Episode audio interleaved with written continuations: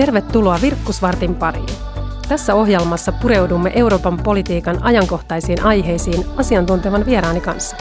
Minä olen europarlamentaarikko Henna Virkkunen EPP-ryhmästä ja tämä on Virkkusvartti. Tervetuloa mukaan. Näin me eletään juhannuksen aikaa ja Eurooppa-politiikassahan juhannus on aina tärkeä etappi. Ei sen johdosta, että muualla Euroopassa niin isosti juhannusta juhlittaisi, mutta perinteisesti aina valtion päämiesten ja naisten huippukokous ajoittuu tähän juhannukseen, niin tänäkin vuonna. Mutta nyt tässä Virkkusvartissa me ei ruvetakaan tuota huippukokousta sen enempää puimaan, vaan me perehdytään nyt suomalaiseen kulttuuriperintöön, koska Euroopan unionin yksi tärkeä tavoitehan on myös vaalia eurooppalaista kulttuuriperintöä ja näin juhannuksena, mikä olisi sen enemmän suomalaista kulttuuria kuin sauna. Tänään soitetaan tutkija Laura Seesmerelle, joka on erikoistunut sauna tutkimuksen ja väitelyaiheesta ja kysytään häneltä, että kuinka tiiviisti suomalainen kulttuuri ja sauna liittyy yhteen.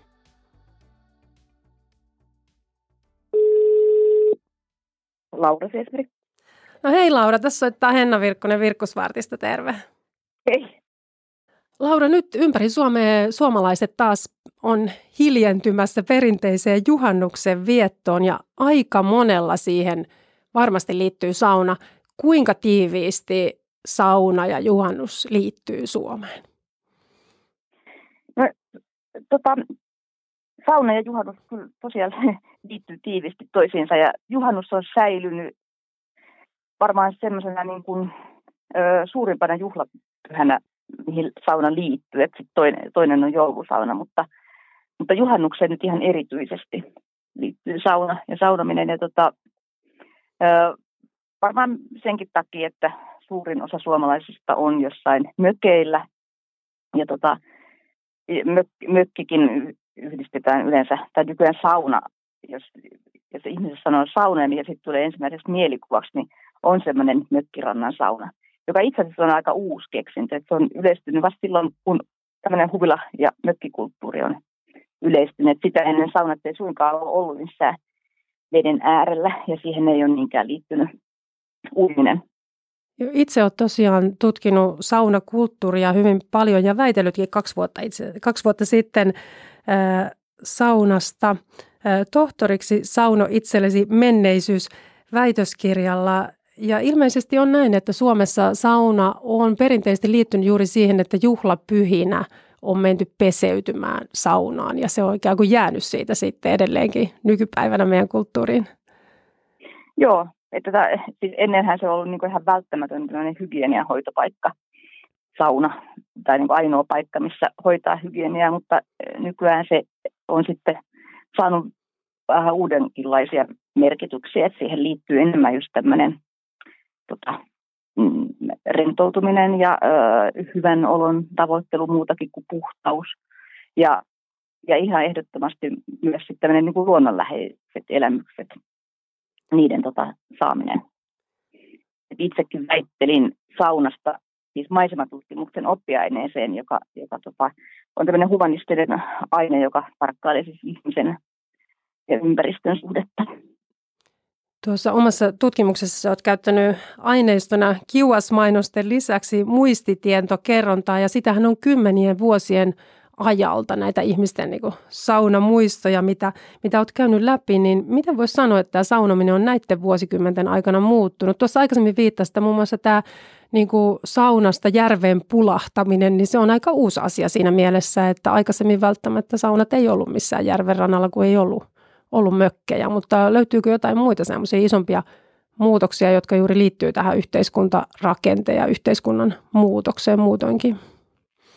No semmoisia muutoksia, että, että ennen, ennen on saunottu niin kuin, mm, vähän isommalla, niin kuin se saunayhteisö on tavallaan ollut niin kuin muu kuin perhe että on, jos on ollut vaikka kaupungeissa yleisiä saunoja, niin sitten on siellä ollut miesten vuorot ja naisten vuorot ja siellä on tavannut niin kuin korttelin väkeä muu, muu, muutenkin kuin pelkästään omaa perhettä.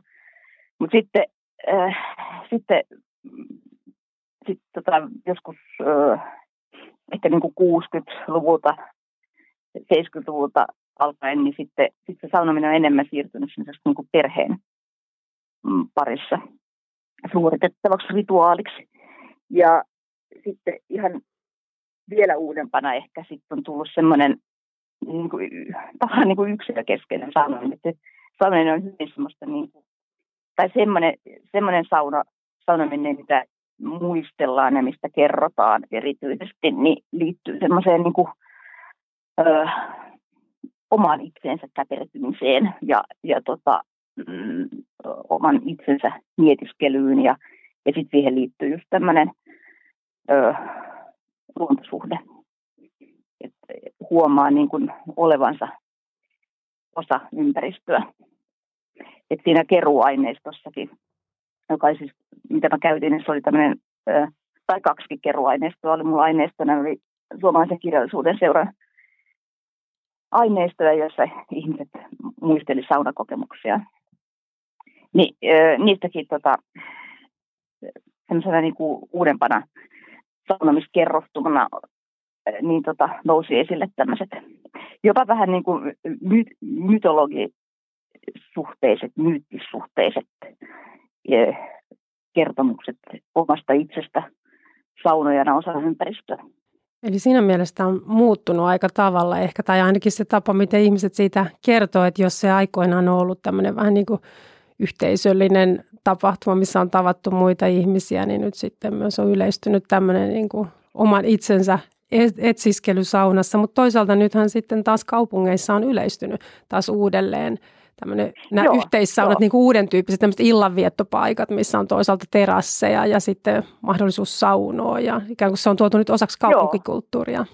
Joo, joo se on taas sitten ihan, ihan taas uusin tavallaan niin kuin muoto, tämmöinen tota, uusi yhteisöllisyys siihen saunamiseen.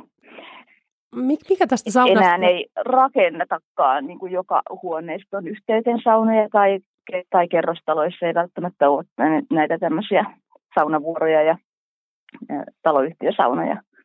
Sitten nämä tämmöiset vanhat niin kuin, nämä yleiset saunat, niin monessa kaupungissa niin on, tota, ne on niin kuin herännyt uudestaan eloon ja sitten tosiaan tämmöisiä niin kuin ihan uus, uuden tyyppisiä kahviloiden, baarien yhteydessä olevia saunoja, niin niitä on viime vuosina tullut tosiaan aika paljon.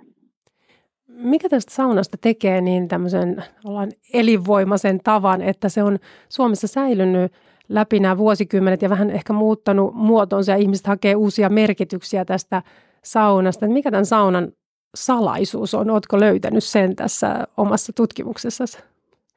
No ehkä Suomessa, kun silloin kuitenkin se on niin vahva, vahva tota, perinne ja se on siirtynyt niin kuin sukupolvelta toiselle, niin tota, siinä on sen yhtenä salaisuutena on se, että se, se pystyy niin kuin kuljettaa just muistoja, omia muistoja ja sitten yhteisiä muistoja. Se pystyy siirtämään sitä menneisyyttä nykyhetkeen.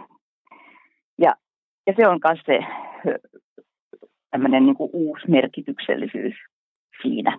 Me liitetään sauna tietysti tosi vahvasti osaksi suomalaista perinnettä ja kulttuuria, mutta kuinka suomalaisesta tavasta siinä on kyse? Onko suomalaiset keksinyt saunomisen? Ei suomalaiset ole saunaa keksinyt. Siis saunat on ollut ihan yleisiä Keski-Euroopassa, keskiajallakin on ollut tämmöisiä ihan saunalaitoksia. Sitten se on tota, mm, Euroopasta hävinnyt sen takia, että polttopuu on, polttopuu on ollut vähisseestään säännöstelty ja, ja sitten, sitten myös tota, saunatavat oli vähän hyltynyt ja niitä sitten pidettiin tämmöisenä epäsopivina laitoksina, jotka levitti sukupuolitauteja ja kulkutauteja ja, ja tota, siveettömyyttä. Ja sitten silloin saunat on sitten jäänyt, jäänyt niin kuin Pohjois-Eurooppaan ja, ja tota Venäjälle yleisimmäksi. Et ei, suomalaiset ei voi tota, rehvastella sillä, että olisivat keksineet saunan, mutta, mutta tota, ja täällä se on säilynyt jostain syystä. Se on ilmeisesti sopinut. kuin esimerkiksi Ruotsissa vaikka. Se on ilmeisesti sopinut erityisen hyvin suomalaiseen kansan luonteeseen sitten ja elämäntapaan. Joo kansatieteilijä Sakari Pälsi esimerkiksi on kirjoittanut tota, niin kuin 1900-luvun alussa suunnilleen, että, että se sopii suomalaiseen luonteeseen ja pohtinut sitä, että kumpi synnytti kumman, että synnyttikö sauna suomalaisuuden vai suomalaisuus saunan, mutta että, että jurosuomalainenkin sitten äh, vähän leppyy saunassa. Tuossa tota, aikaisemmin viittasit siihen, että muun muassa Keski-Euroopassa saunakulttuuri alkoi hiipua sitten sen seurauksena, että niitä ei pidetty oikein niin kuin sopivina, että siellä ehkä käytöstavat ei tota, ollut sen, sen mukaisia kuin olisi pitänyt olla. Niin oletko itse tota, löytänyt tuossa omassa tutkimuksessa näkökulmia siitä, että onko suomalaisilla jotain tiukkoja sääntöjä siitä, että onko joku niin kuin oikea tapa saunoa tai onko joitain asioita, mitä ehdottomasti saunaan ei saa liittää suomalaisessa kulttuurissa? Öö, no monet veikkailisivat, että, että tota, seksi esimerkiksi olisi sellainen, joka ei, ei kuulu saunaan. Mutta, mutta tota, t- tässä mun aineistossa niin ihmiset kyllä tuomitsi paljon enemmän alkoholia saunan kanssa. Et he, monet oli sitä mieltä, että, että siis sauna ja viina ei kuulu mitenkään yhteen, mutta, mutta sauna voi olla ihan luonteva paikka paikka tota, vaikka oman puolisonsa kanssa olla läheisesti. No tuo on tavallaan aika niin kuin yllättäväkin tieto sitten, kun kuitenkin sitten meillä on sanontoja esimerkiksi siitä, että jos ei sauna, viina ja terva auta, niin tauti on kuolemaksi vai miten se menee, mutta itse asiassa eihän siinäkään tietenkään yhtä aikaa välttämättä tarvitse tätä saunaa, viinaa ja tervaa nauttia, vaan ehkä sitten niin kuin peräkkäin, mutta tota, se on varmasti ihan totta, että tämmöinen niin kuin kovin alkoholihuurunen saunominen, sehän on myös vaarallistakin lisäksi. Niin. Varmasti niin kuin mm. tiedetään, että siinä on isot, isot riskit sitten. Mikä itsellesi, Laura Sesmeri, kun olet tutkinut hyvin paljon saunaa ja siihen liittyviä kertomuksia, niin on ollut semmoinen merkittävin oivallus, minkä on oman tutkimuksen kautta löytänyt suomalaista saunakulttuurista?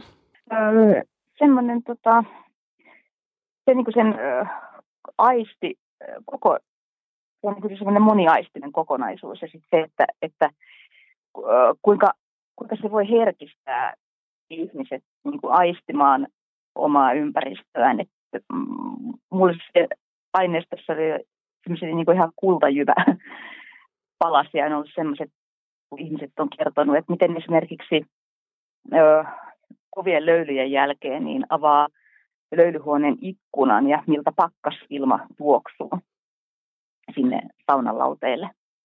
Se on semmoisia, mm, tällainen niin kertoo siitä, että sen moniaistisuus, että ei missään, niin kuin, on, onkohan mitään muuta semmoista hetkeä arkielämässä, missä pysähtyisi miettimään jotain, vaikka pakkasen tuoksua just. Ja semmoisia semmoisia asioita, mihin ei niin kuin muuten kiinnittäisi huomiota. Se on totta. Sauna, sauna herkistää kaikki, kaikki aistit varmasti ja silloin tota, huomaa ne aivan uudella tavalla. Saunaa pidetään nyt niin merkittävänä asiana Suomessa, että itsekin tuota, sen lisäksi, että on Euroopan parlamentin jäsen, niin on Suomessa UNESCO-toimikunnan puheenjohtaja. Ja nythän itse asiassa Suomi on esittänyt tuonne Unescon maailmanperintökohteeksi tänne aineettomien maailmanperintökohteiden joukkoon nimenomaan saunomista. Onko ja suomalaista saunaa, niin onko tuota, tämä saunakulttuuri niin merkittävä asia sinun näkökulmasta, Laura Sesmeri, että se kuuluisi tänne Unescon aineettomien maailmanperintökohteiden joukkoon. Joo, kyllä mä oon sitä mieltä. Ja mun mielestä se, siis Suomi on ratifioinut sen tota, äh, sopimuksen muutaman vuosi sitten. Ja tosiaan nyt ensimmäisenä niin asiana sinne listalle esittää saunomista. Äh, siellä on jo yksi äh, saunakulttuuri. Viro on, on saanut sinne listalle joitakin vuosia sitten tämmöisen etelä, etelävirolaisen vyrulaisen savusauna perinteen. Se on tällä niin kuin aika rajattu, että se rajautuu vain sinne Vyrumaalle ja, ja siihen liittyy tämmöistä niin kuin kansanparannusta. Mutta tämä Suomen ehdotus on ihan saunominen yleisesti. Ja mä oikeastaan pidän just siitä, siitä yleisyydestä siinä. Se, se kertoo, niin kuin, että se on, se on niin kuin perinnettä, jota mm, ihmiset tekee ja harjoittaa ja joka elää sen takia. Ja ihmiset ei ehkä niin kuin välttämättä ajattelekaan, että he ottaa osaa tai on osa kulttuuriperintöä tai maailmanperintöä saunoissaan. Ja se toivottavasti sinne, sinne pääsee. Joo, eli tällä hankkeella on siis tutkijan tuki myöskin. Kyllä tämä varmasti on tuota, sellainen asia, että jos suomalaisilta kuitenkin kysytään sitä, että mikä on sitä suomalaista kulttuuria ja kulttuuriperintöä niin kuin omimmillaan, niin kyllä varmasti aika moni hetken mietittyään sitten tämän saunomisen sinne kyllä nostaa, koska kyllä se niin laajasti liitetään meidän, meidän elämäntapaan. Tänään juhannuksena monen sauna lämpiää eri puolilla Suomea. Laura Seesmeri, olet itse ammattilainen tässä asiassa, olet saunomista paljon tutkinut, niin minkälainen on oma juhannussaunasi? Mä täytyy nyt myöntää, että mun, mun juhannukseen sauna ei kuulu. Mulla on semmoinen juhannustraditio, että mä teen lasten kanssa sellaisen souturetken, pitkän souturetken ja tota, tuolla tota Selkämerellä. Ja sitten kun me sieltä kotiin tullaan, niin, niin me ei lämmitetä saunaa, koska mun oma kotitalossa sauna on typerästi yläkerrassa ja sähkösauna ja se lämmittää taloa niin julmetusti, että sitä me ei koskaan juhannuksena lämmitetä. Eli käytännön syistä nyt ei juhannussauna mm. ole, mutta vesillä liikkuminen se on varmasti yksi toinen semmoinen aika, aika merkittävä juhannusperinne monille. Itse luulen, että meidän saunaan ja vieläpä ihan tämmöiseen perinteiseen savusaunaan ja ehkä tämmöinen koivu vasta sinne kuuluu ja ehkäpä tuopillinen sahtia ja pulahdus järvessä myöskin. Et mä luulen, että mä otan tämmöisen perinteisen, perinteisen juhannuksen. Näin, kiitos paljon Laura Seesmeri ja oikein hyvää juhannusta sinne vesille. Kiitos samoin.